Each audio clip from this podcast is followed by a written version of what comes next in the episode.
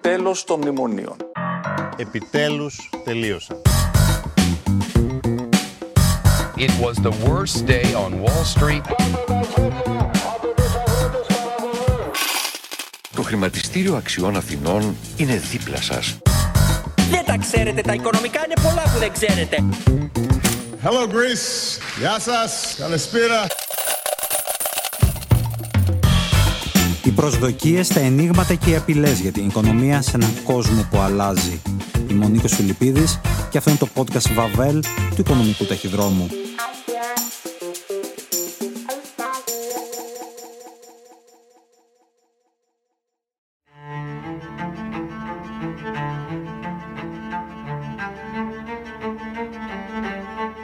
Καλημέρα, καλησπέρα και καλό σας βράδυ.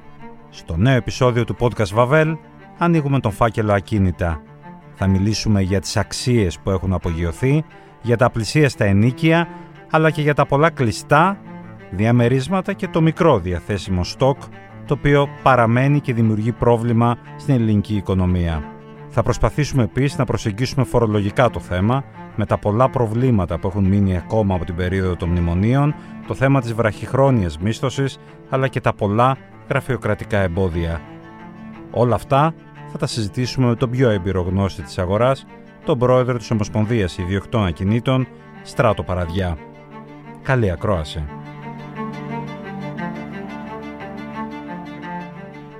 Καλώς ήρθατε. Γεια σου Στράτο, γεια σου Πρόεδρε. Νίκο, καλησπέρα. Χαίρομαι που με κάλεσες εδώ. Θα σου πω εισαγωγικά ότι πριν από 40 χρόνια, όταν ξεκίνησα με τους συνεργάτες μου να φτιάξουμε την Πομιδά, τους είπα: Ελάτε, μπορεί να μην πετύχουμε τίποτα, αλλά ένα σας υπόσχομαι μόνο ότι δεν θα πλήξουμε ποτέ. Για το ναι. ακίνητο είναι ένα αγαθό το οποίο είναι τόσο βαθιά μέσα στην κοινωνία, mm. στην οικονομία, στην πολιτική, στη δημόσια και στην ιδιωτική ζωή των ανθρώπων που δεν υπάρχει ίσως κάτι άλλο που να είναι τόσο βαθιά χωμένο.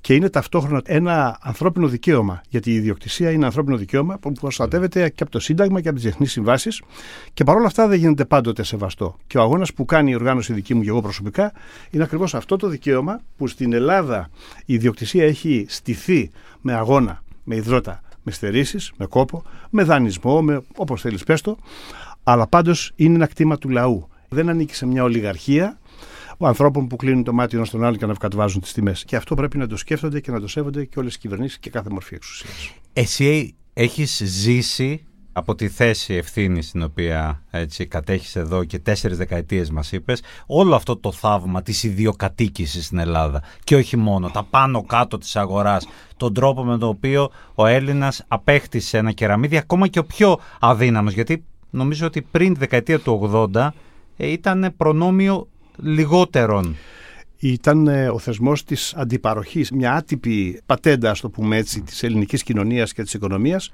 που έδωσε άφθονο σπίτι στον ελληνικό λαό στις ε, αστικές μάζες. Πολλοί την κατηγόρησαν. Στην πραγματικότητα όμως θα είχαμε έναν λαό άθλια στεγασμένο ακόμη με τουαλέτες έξω στην αυλή, εάν δεν υπήρχε ο θεσμός αντιπαροχής που μαζικά δημιούργησε σπίτια για να στεγάσει τον κόσμο. Είναι ένας σανσέρ όμω αυτό όλο. Ανεβαίνει και κατεβαίνει. Τώρα βρισκόμαστε σε μια άνοδο σε ό,τι αφορά τις τιμές, η οποία έχει προκύψει από την παλαίωση των παλιών σπιτιών που θέλουν πολλά λεφτά να ανακαινιστούν και το μεγάλο κόστος για να χτιστούν τα καινούργια σπίτια, γιατί οι αξιώσεις της πολιτείας για τα καινούργια σπίτια πλέον, τουλάχιστον από την ενεργειακή απόδοση των καινούριων κτηρίων, είναι πάρα πολύ μεγάλες, πολύ δαπανηρές. Mm-hmm. Ακόμη και στη Γερμανία, πρόσφατα ο καγκελάριος είπε ότι δεν θα υλοποιήσει η Γερμανία από εδώ και πέρα τις πολύ ψηλές προδιαγραφές κατασκευής των καινούριων σπιτιών, επειδή είναι πανάκριβα mm-hmm. και η Γερμανία πρέπει άμεσα να οικοδομήσει μισό εκατομμύριο σπίτια, και δεν θα επιμείνει στην ενεργειακή αναβάθμιση των μεμονωμένων σπιτιών, αυτών που είναι μονοκατοικίες, γιατί έχει τεράστιο κόστος και δεν έχει απολύτως κανένα πρακτικό νόημα για τους ανθρώπους που θα κληθούν να δαπανίσουν. Και άνοιξε σε αρκετά θέματα. Το πρώτο έχει να κάνει με το τι συμβαίνει με τις τιμές στην Ελλάδα. Πολλοί έχουν την αίσθηση ότι έχει ξεφύγει η κατάσταση. Έχει ξεφύγει η κατάσταση εδώ ή έχει ξεφύγει περισσότερο στην υπόλοιπη Ευρώπη και εμείς υποχρεωτικά ακολουθούμε; Σε όλη την Ευρώπη έχουμε αύξηση του κόστους κατασκευής, η οποία προκύπτει σε μεγάλο βαθμό από τις αυξημένες ε, ενεργειακές προδιαγραφές των καινούριων κτηρίων που αξιώνει η Ευρωπαϊκή Ένωση, κάτι που θα έρθει πολύ σύντομα και στα παλιά κτίρια, τα οποία θα απαξιωθούν εντελώς εάν δεν μπορέσουν να αναβαθμιστούν τουλάχιστον κατά δύο κατηγορίες μέσα στην περίοδο του 30 έως το 33. Αυτός ό,τι αφορά γενικά την διαθεσιμότητα των κατοικιών. Στο θέμα των ενοικίων, εκεί έχουμε ένα ιδιαίτερο πρόβλημα, το οποίο έχει πανευρωπαϊκή μορφή με την εξής έννοια. Είναι πανευρωπαϊκή η αποθάρρυνση των ιδιοκτητών που έχουν σπίτια να τα νοικιάζουν. Γιατί; Γιατί είναι πολλά τα προβλήματα που αντιμετωπίζουν και δεν μπορούν να τα λύσουν. Στη χώρα τη δική μας τα προβλήματα είναι η ατιμορρησία κάποιας ομάδας δίθεν ενοικιαστών, οι οποίοι εγκαθίστανται στα σπίτια με το εξ αρχής σχέδιο να μην πληρώσουν απολύτως τίποτα, σπέρνοντας τον όλεθρο πραγματικά στις οικογένειες πάνω στις οποίες θα πέσουν. Είναι το υψηλό κόστος της ανακαίνησης, Κυρίως όμως είναι το μεγάλο ύψος της φορολογικής επιβάρυνσης. Α μην ξεχνάμε ότι η σημερινή κυβέρνηση, ενώ μείωσε τους φορολογικούς συντελεστές στι κλίμακες της εργασίας και της επιχειρηματικότητας, δεν πείραξε τους συντελεστές που είχε βάλει η προηγούμενη κυβέρνηση, mm-hmm. ιδιαίτερα υψηλούς, που φτάνουν μέχρι 45% για την κλίμακα των ενοικίων. Αν σε αυτό προσθέσει κανείς και τον έμφυα, και αν προσθέσει κανείς και ζημιές και απλήρωτα ανήκεια και όλα αυτά. Μισό λεπτό λίγο για να διευκρινίσουμε κάτι. Γιατί η αλήθεια είναι ότι ο έμφυα έχει μειωθεί. Και έχει μειωθεί πάρα πολύ. Ναι, έχει μειωθεί σε αυτούς που είχαν να πληρώσουν πολύ λίγα. Ο έμφυα όμως, τεχνιέντο, αυξήθηκε δραματικά σε αυτούς που ήδη είχαν να πληρώσουν πολλά. Ο συμπληρωματικός έμφυα καταργήθηκε Όχι, δεν καταργήθηκε καθόλου. Απλώς άλλαξε ο υπολογισμό. Ε, άλλαξε ο υπολογισμός και είναι πολύ χειρότερος. Είχαμε καταγγελίες για έμφυα μέχρι και 20 φορές μεγαλύτερο σε ανθρώπους που είχαν προσωπικά στοιχεία. Δεν υπάρχει το φαινόμενο κρατάω ένα σπίτι κλειστό από πείσμα ή από κάποια κερδοσκοπία. Ε, υπάρχει ότι κρατάω ένα σπίτι κλειστό για να το πουλήσω. Υπάρχει, κρατάω ένα σπίτι κλειστό γιατί η κόρη μου θα παντρευτεί σε ένα-δύο χρόνια και θα το χρειαστώ. Υπάρχει ότι το κρατάω κλειστό γιατί δεν έχω λεφτά να το επισκευάσω. Αυτό είναι το μεγάλο πρόβλημα το σημερινό. Mm. Ναι. Εμείς πιστεύουμε δηλαδή ότι αν η κυβέρνηση κάνει μια φορολογική παρέμβαση γενναία στο κομμάτι αυτό, μπορούμε να πούμε. Έχεις κάνει μια πρόταση. Επ ναι, ναι, έχουμε κάνει μια πρόταση πολύ σοβαρή. Αυτή τη στιγμή έχουμε ένα τεράστιο αριθμό κλειστών σπιτιών τα οποία οι ιδιοκτήτες τους δεν έχουν χρήματα να τα ανακαινήσουν ή ακόμη κι αν οι οικονομίες τους τους φτάνουν οριακά να το ανακαινήσουν, δεν θέλουν να τα δώσουν ναι. γιατί θα το πάρει όλα η φορεία. Αυτά λοιπόν τα σπίτια είναι κλειστά για μεγάλο διάστημα και θα παραμείνουν κλειστά. Πόσα μπορεί να είναι αυτά μπορεί τα σπίτια. Μπορεί να είναι πάρα πολλές δεκάδες χιλιάδες, ίσως και εκατοντάδες. Υπάρχει μόνο ένας τρόπος το κράτος να τα ανοίξει τα σπίτια αυτά χωρίς να φτιάξει ούτε πρόγραμμα ειδικό, ούτε με εισοδηματικά κριτήρια, ούτε με τίποτα τίποτα απολύτως να πει ότι αφού από τα σπίτια αυτά δεν έχω εισπράξει τίποτα τον τελευταίο χρόνο το 23, ήταν κλειστά όλο το 23, και θα παραμείνουν κλειστά επί σειρά ετών, αν εγώ δώσω το κίνητρο σε όποιον ιδιοκτήτη τα νοικιάσει επί τρία χρόνια να τα νοικιάσει χωρίς φορό εισοδήματος, οι πάντες θα σπεύσουν με κάθε τρόπο που μπορούν ή δεν μπορούν να τα ρίξουν στην αγορά τώρα που τα νίκια είναι καλά. Βεβαίως, με το που θα τα ρίξουν στην αγορά, τα νίκια θα πέσουν. Γιατί από την ώρα που η προσφορά θα είναι τεράστια και από την ώρα που θα ανταγωνίζονται πλέον οι ιδιοκτήτες ποιος να πάρει τον καλό ενοικιαστή και όχι οι ενοικιαστές να ανταγωνίζονται αυτό που γίνεται σήμερα, ποιος θα μπει σε ένα σπίτι μέσα, θα αλλάξει εντελώς η όψη της αγοράς. Δεν υπάρχει άλλος τρόπος. Και σε αυτή την κατηγορία, εμείς θα θέλαμε να προσθέσει το Υπουργείο Οικονομικών και όλους όσους μπήκαν στην βραχυχρόνια, μη γνωρίζοντας πρόσωπα και πράγματα, διέθεσαν λεφτά να ανακαινήσουν σπίτια παλιά, τα έκαναν κουφέτα πραγματικά, αλλά την πάτησαν. Γιατί είτε οι ίδιοι δεν ήξεραν να μανατζάρουν, γιατί δεν είναι εύκολο το Airbnb, ναι. έτσι, είτε το έστησαν σε ένα μέρος ακατάλληλο εντελώς από πλευράς χωροταξικής. Αυτοί όλοι και αυτοί, αν μπουν μέσα, με το ίδιο προνόμιο, τρία χρόνια να πληρώσουν, νομίζω ότι θα αλλάξει εντελώς η όψη της αγοράς υπέρ των ενοικιαστών, υπέρ της κοινωνίας και υπέρ της κυβέρνησης που χωρίς να δαπανίσει χρήματα θα λύσει ένα τεράστιο κοινωνικό πρόβλημα αυτή τη στιγμή. Δεν υπάρχει άλλος τρόπος να λύσεις το πρόβλημα της έλλειψης προσφοράς παρά μόνο να την αυξήσεις. Τις τιμές δεν μπορείς να τις χαλιναγωγήσεις. Πρέπει η ίδια η αγορά να τις φέρει. Και εδώ τα ενίκια, να μην το ξεχνάμε όλοι, δεν τα προσδιορίζουν οι ιδιοκτήτες που τα ζητάνε. Δεν πάει να ζητάει κάποιος ό,τι θέλει. Τα προσδιορίζουν και αυτοί που τα δίνουν. Καλός ή κακός έτσι είναι. Αν λοιπόν θέλουμε να γίνει κάτι, αυτό είναι το κράτος να καταλάβει ότι δεν έχει λόγο να επιμένει σε έσοδα τα οποία δεν θα εισπράξει ποτέ, να κάνει μια γενναία κίνηση, μια γενναία χειρονομία και να ανοίξει η αγορά, να βγουν όλα τα σπίτια στην αγορά. Αυτό να έχετε υπόψη ότι το είχαμε σκεφτεί και το είχα προτείνει εγώ στην κυβέρνηση του Πασόκ το 1999 τότε που έγιναν οι σεισμοί, όπου ένα σωρό ιδιοκτήτες ακινήτων βρέθηκαν να ψάχνουν σπίτι επειδή είχαν γίνει φοβερές ζημιέ στα σπίτια. Και τότε λοιπόν, μέσα στις προτάσεις που καταθέσαμε ήταν επί 15 μήνες, δηλαδή τις τρεις μήνες μέχρι να κλείσει το 99 και όλο το 2000, να είναι αφορολόγητα τα μισθώματα των σεισμοπαθών. Και πράγματι, εν ρηπείο φθαλμού, άνοιξε η αγορά, νοικιάστηκαν όλα τα σπίτια. Όλα τα σπίτια πραγματικά δεν έμεινε κανείς χωρίς σπίτι. Και σε λογικές τιμές φυσικά, mm-hmm. διότι όλοι ήθελαν να προλάβουν κάποιον νοικιαστή που τον έπρεπε και τους κάνει και ήθελαν να μην τους τον πάρει κάποιος άλλος.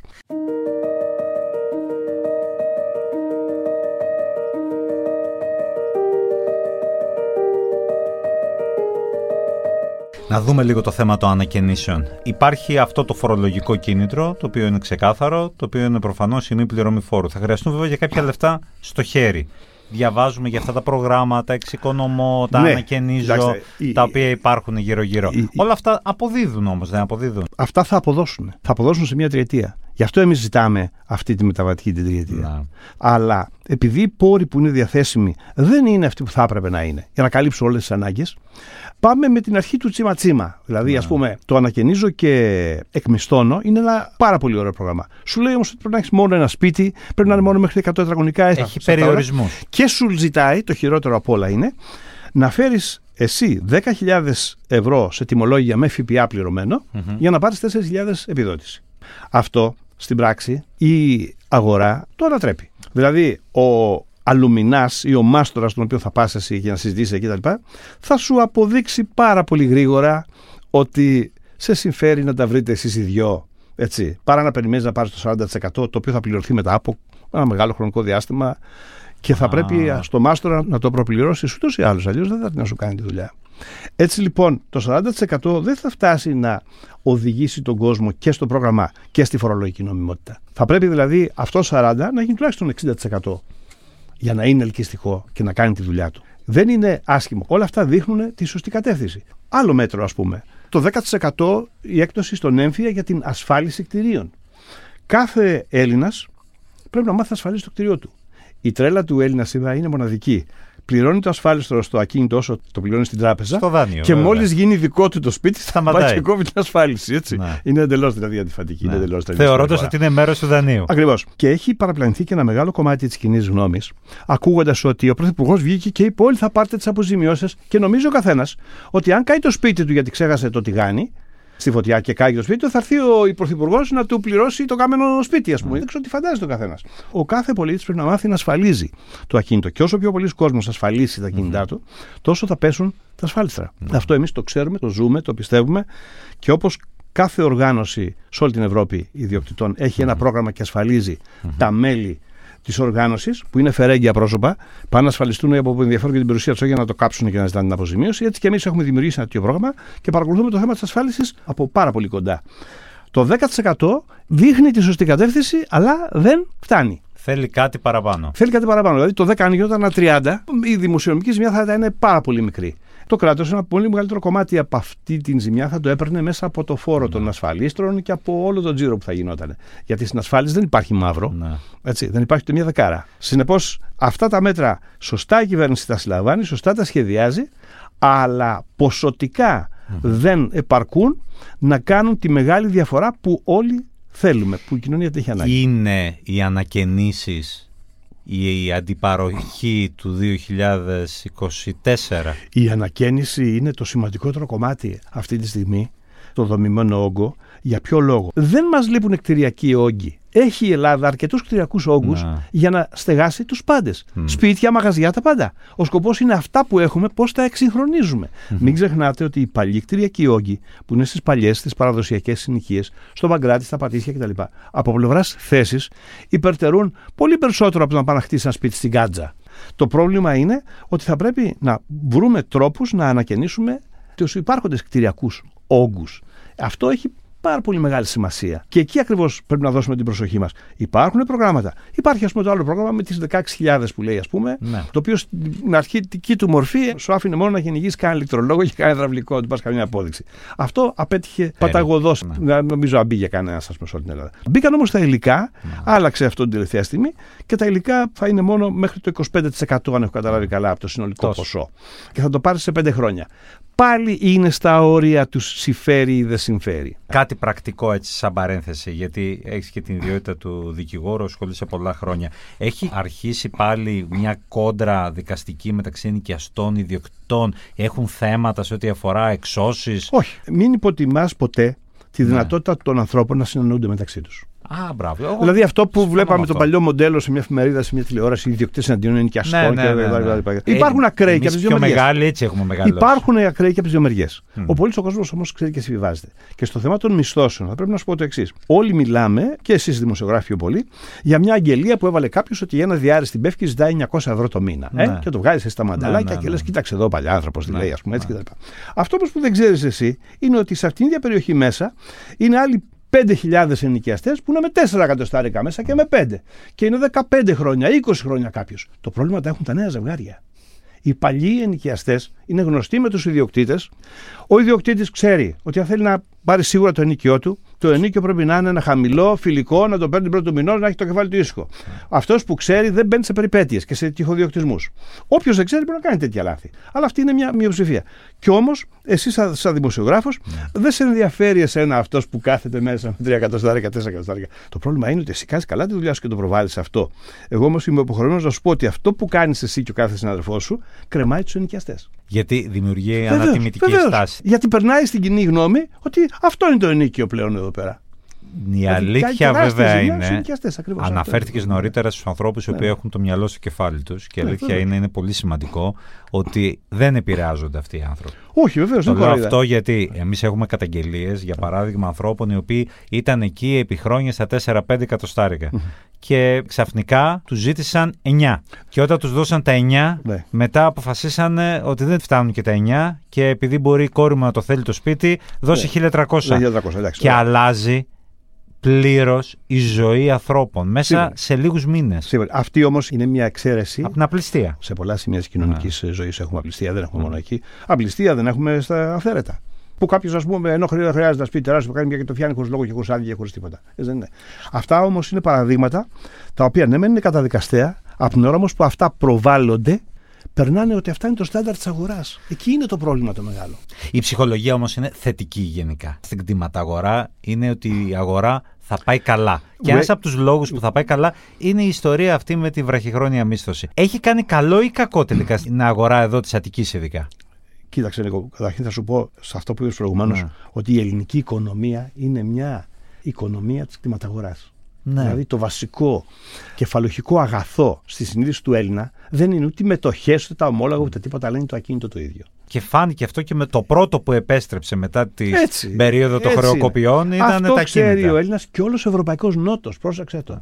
Τι ξέρει, το χώμα, το ντουβάρι, το μπετό και το σίδερο και το κεραμίδι και το τούβλο. Αυτά ξέρει. Γι' αυτό και λέγεται και real estate. Δηλαδή μια όχι μόνο βασιλική περιουσία, αλλά μια πραγματική περιουσία και κυρίως νιώθεις μεγάλη ικανοποίηση όταν μπορείς και τη φτιάχνεις εσύ. Μπορείς να κατασκευάσεις, να φτιάξεις ένα σπίτι. Λες Απλώ έτσι. άλλο σπίτι, άλλο αυτό που έγινε μόδα μέσα στην περίοδο της κρίσης, το σπίτι να γίνει ξαφνικά ξενοδοχείο. Αυτά που δημιουργήθηκαν σε πολλές περιοχές είναι μικρά ξενοδοχεία. Είναι μια υπερβολή, δεν είναι αυτό; Είναι μια υπερβολή.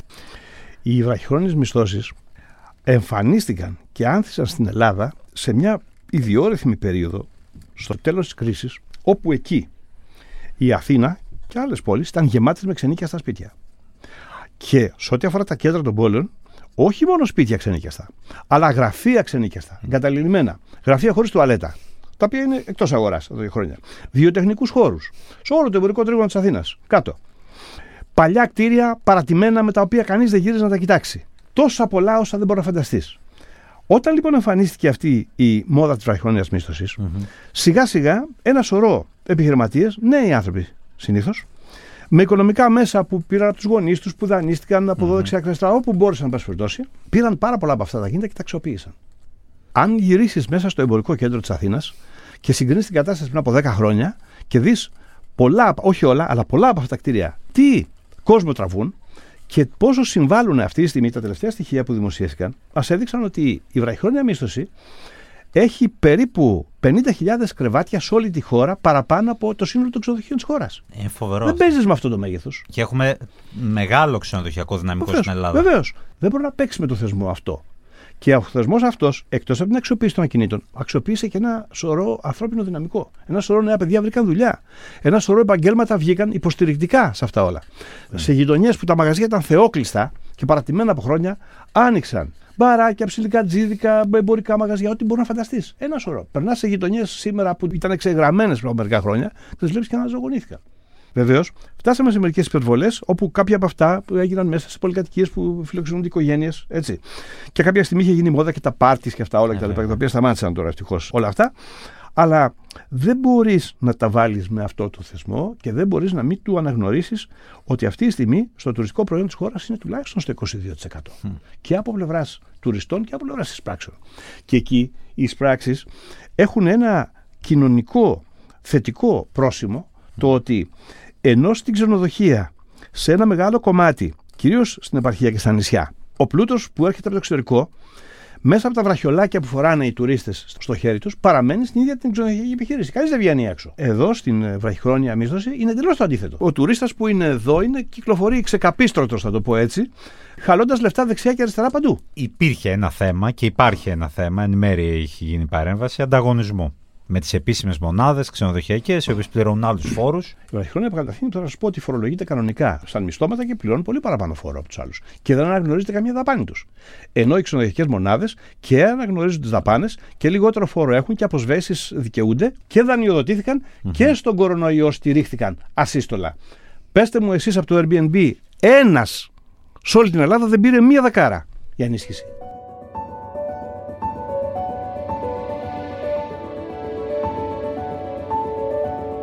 Οι νέες ρυθμίσεις θα αλλάξουν το τοπίο; Το Υπουργείο Οικονομικών αντελήφθη αυτό που είχαμε πει και εμείς από την αρχή. Ότι αν επιμείνουν σε αυτό που ο νόμος λέει εξ αρχής, ότι κάποια στιγμή μπορούμε να εφαρμόσουμε τις 90 μέρες σαν οριο τι θα κάνει; Σε έναν κλάδο που από το στόμα του ίδιου του Υπουργού των Οικονομικών, του κ. Δοχάρη, έχει φορολογική συμμόρφωση 90% και ένα τεράστιο ποσό εκατομμυρίων για έσοδο, όταν εσύ θα πας να του πεις του επιτυχημένου ότι στις 2 Απριλίου που θα συμπληρώσεις τις 90 μέρες περίπου, θα το κλείσεις. Και δεν θα ξανακάνεις βραχυχρόνια όλο τον χρόνο. Θα περιμένει να αλλάξεις χρονιά. Γιατί τι θα κάνει αυτός που έχει ας πούμε, ένα σπίτι λίγο πιο κάτω του Μουσείου της Ακρόπολης, θα τον νοικιάσεις σε μια οικογένεια με δύο παιδιά, ασφαλώς όχι. Τι θα κάνει αυτός, θα τον αναγκάσεις να ψάξεις να βρει μέσω από γνωριμίες, διαδίκτυο, ό,τι θέλεις, κάποιους του οποίους θα νοικιάζεις με μαύρα. Αυτό θα γίνει. Δηλαδή θα μεταβάλεις τους φορολογούμενους με ένα σύστημα που έχει στήσει η ΑΔΕ, το οποίο είναι εξαιρετικό, γιατί συνδέει την κράτηση με το έμβασμα, με τη φορολογική δήλωση και με τη φορολογική συμμόρφωση. Αυτό όμως που κάναν τώρα είναι ότι βάλαν δύο τέλη, η ίσπραξη των οποίων θα αποτελέσει θέμα, πρόβλημα διαδικαστικό πολύ ζώρικο. Έχουν βγει κάποια κύκλοι, δεν ξέρω αν τα λύνουν όλα τα θέματα, δεν ξέρω ακριβώς τις λεπτομέρειες. Ναι. Ξέρω πάντως ότι πολλοί κόσμοι έχει πάρα πολύ ζοριστεί με αυτήν την ιστορία. Ναι. Α πούμε, το τέλος διαμονής το πληρώνει ο διαμήνας φεύγοντας. Στα πιο πολλά όμως Airbnb, το check-in και το check-out γίνονται αυτόματα. Γιατί αυτός που θα έρθει και ξέρει τη διεύθυνση, μπαίνοντας μέσα, πατάει ένα κωδικό, μπαίνει μέσα και μετά τραβάει την πόρτα και φεύγει. Πού θα τον βρεις να του πάρεις, αν θα τα πληρώσεις από την τσέπη σου δεν έχει εγγυηθεί σε κανέναν η ζωή ναι. ότι αυτό που θα κάνει σε όλη τη ζωή, σε όλη την καριέρα θα είναι χωρίς ανταγωνισμό. καλά, Όλοι μας υποκείμεθα στους κανόνες του ανταγωνισμού. Και αυτό είναι ένα καινούριο κομμάτι του τουριστικού προϊόντος, το οποίο η χώρα μας ούτε να απαρνηθεί ούτε θα ήταν λογικό να επιχειρήσει να το πατάξει, επειδή το ζητάει μια άλλη επαγγελματική κατηγορία. Άλλο είναι το κοινό της μιας και άλλο είναι το κοινό της άλλης δραστηριότητας. Επειδή όλα αυτά που συζητάμε επηρεάζουν τη ζήτηση, θα ήθελα την άποψή σου σε ένα μέτρο το οποίο εφαρμόστηκε μέσα στα μνημόνια και η αλήθεια είναι παραμένει ενισχύ επηρεάζοντας πάρα πολύ τη ζήτηση και είναι η περίφημη χρυσή βίζα. Και το ερώτημα είναι, δικαιολογείται εμείς να έχουμε σε εφαρμογή ένα έκτακτο μέτρο στο οποίο να δίνουμε διαβατήρια έναντι ποσών και να στρεβλώνουμε τόσο πολύ την αγορά ακινήτων, την ελληνική; Το θεωρείτε λογικό; Οι περισσότερες ευρωπαϊκές χώρες του Νότου είχαν τα προγράμματα αυτά και τα έχουν. Γιατί, καταρχήν, δεν είναι κακό ξένοι να αγοράζουν περιουσίες σε μια άλλη χώρα. Ποτέ κανείς από αυτούς που αγόρασαν τα ακίνητα αυτά δεν τα πήρε μαζί του. Ένας έξυπνος τρόπος μια χώρα να αποκτάει συμμάχους στο εξωτερικό είναι και αυτός. Είναι ένα μέσο μιας έμεσης διπλωματίας. Το να έχεις ανθρώπους ισχυρούς από άλλες χώρες που να έχουν συμφέροντα στη χώρα σου. Και να μην θέλουν να δουν τη χώρα σου διαλυμένη ή καταστραμμένη. Για το πρώτο θα καταστραφεί είναι το ίδιο το προσιακό στοιχείο, η ίδια η επένδυσή τους. Ότι αυτό έχει κάποια επίδραση στο θέμα της κατοικίας γενικότερα, πράγματι είχε, γι' αυτό κιόλας και το πράγμα μαζεύτηκε πάρα πολύ, με το διπλασιασμό του ορίου στους πιο κρίσιμους Δήμους του Λακανοπεδίου και γι' αυτό είδατε και ότι η αντίδραση δεν ήταν πάρα πολύ μεγάλη εκεί. Δεν έχει όμως αυτό την έκταση που φοβόμαστε. Ούτε κανένα υπακτολό δισεκατομμυρίων εισέρευσε, ούτε κανένα μαζικό ξεπούλημα έγινε. Έγιναν ψύχραμα πράγματα και λογικά πράγματα. Μάλιστα, πολλοί από αυτούς που αγόρασαν δεν έχουν μπει καν στην διαδικασία αξιοποίησης αυτών των ακινήτων που αγόρασαν. Όταν θα μπουν σε αυτή τη διαδικασία, πιστεύω ότι θα έχουμε ακόμη μεγαλύτερη κίνηση στην οικονομία. Με αυτό θα ήθελα να κλείσουμε την εκτίμησή σου για τη χρονιά που διανύουμε ήδη και τις χρονιές που έρχονται. Θα συνεχίσει αυτή την ανωδική πορεία το ελληνικό real estate, η ελληνική αγορά. Ποια θα είναι τα χαρακτηριστικά της; Τα χαρακτηριστικά της ελληνικής αγοράς real estate αυτή τη στιγμή δεν είναι τα χαρακτηριστικά μιας φούσκας και κυρίως δεν είναι τα χαρακτηριστικά μιας φούσκας παρόμοιας με αυτές που ζήσαμε πριν από μερικά χρόνια. Γιατί η φούσκα που ζήσαμε όλοι και που την πληρώσαμε πολύ ακριβά. Είχε βασιστεί, είχαν πάρει αέρα τα πανιά της κτηματαγοράς από τα δανεικά χρήματα της τράπεζας. Δάνεια αθρώα. Δηλαδή, περνούσες έξω από μια τράπεζα και σε φώναζαν μέσα να πάρεις δάνειο με το ζόρι. Σήμερα αυτό δεν υπάρχει. Σήμερα οι αγορές που γίνονται στην κτηματαγορά, όλες χρηματοδοτούνται από ίδια χρήματα των αγοραστών. Είτε είναι από εδώ, είτε είναι από το εξωτερικό. Στο τελευταίο μας συνέδριο που είχαμε στην Εθνική Τράπεζα, ο πρόεδρος του Ειδικού Συμβουλίου, ο κ. Γκίγα Γουαρδούβελης, αυτό είπε. Ότι είναι εκπληκτικό ότι γίνονται αγοροπολισίε οι οποίες γίνονται κατά ποσοστό 90 κάτι όχι με δανεικά χρήματα, αλλά με χρήματα που καταβάλλονται μέσα από τους τραπεζικούς λογαριασμούς των αγοραστών, αλλά χρήματα δικά τους, όχι χρήματα των τραπεζών. Δεν τα δανείζονται από τις τράπεζες. Άρα λοιπόν δεν μπορούμε να φοβόμαστε ότι βρισκόμαστε μπροστά σε μια φούσκα της παλιάς εποχής. Τώρα, πόσο ακόμη η αγορά θα αρχίσει να ανεβαίνει και πόσο θα κατεβαίνει, αυτό είναι θέμα της ιδιορυθμίας της χώρας της δικής μας. Όσο η οικονομία μας πάει καλά, θα πάνε και τα ακίνητα, οι τιμές των ακινήτων καλά. Όσο και αν αυτό στενοχωρεί καμπόσους. Α μην γυρίσουμε πίσω στην εποχή του 10, του 11, του 12 που ξεπουλήθηκαν περιουσίες για να πληρωθεί ο έμφυα εκείνη της εποχής. Ζήσαμε εκπληκτικές σκηνές. Θυμάμαι ακόμη, ερχόντουσαν μέλη και με ρωτούσαν στο γραφείο, Πρόεδρε, ποιος αγοράζει λίρες που έχουμε από τον πατέρα μας και τον παππού μας να μας τις πάρει να πληρώσουμε τον έμφυα για να μας πάρουν το σπίτι. Α μην τα ξαναζήσουμε αυτά. Ευχαριστώ θερμά, Πρόεδρε. Κι εγώ. Το podcast Vavel είναι μια παραγωγή της Alter Ego Media. Παρουσίαση Νίκος Φιλιππίδης. Ηχοληψία και τεχνική επεξεργασία Στέλιος Τριανταφύλου. Επιμέλεια παραγωγής Σωτηρία Δημητρίου Έλενα Κούση. Για να μην χάσετε κανένα επεισόδιο, ακολουθήστε μας στο Spotify ή στα Apple Podcast ή μπείτε στο ot.gr για να ακούσετε το podcast.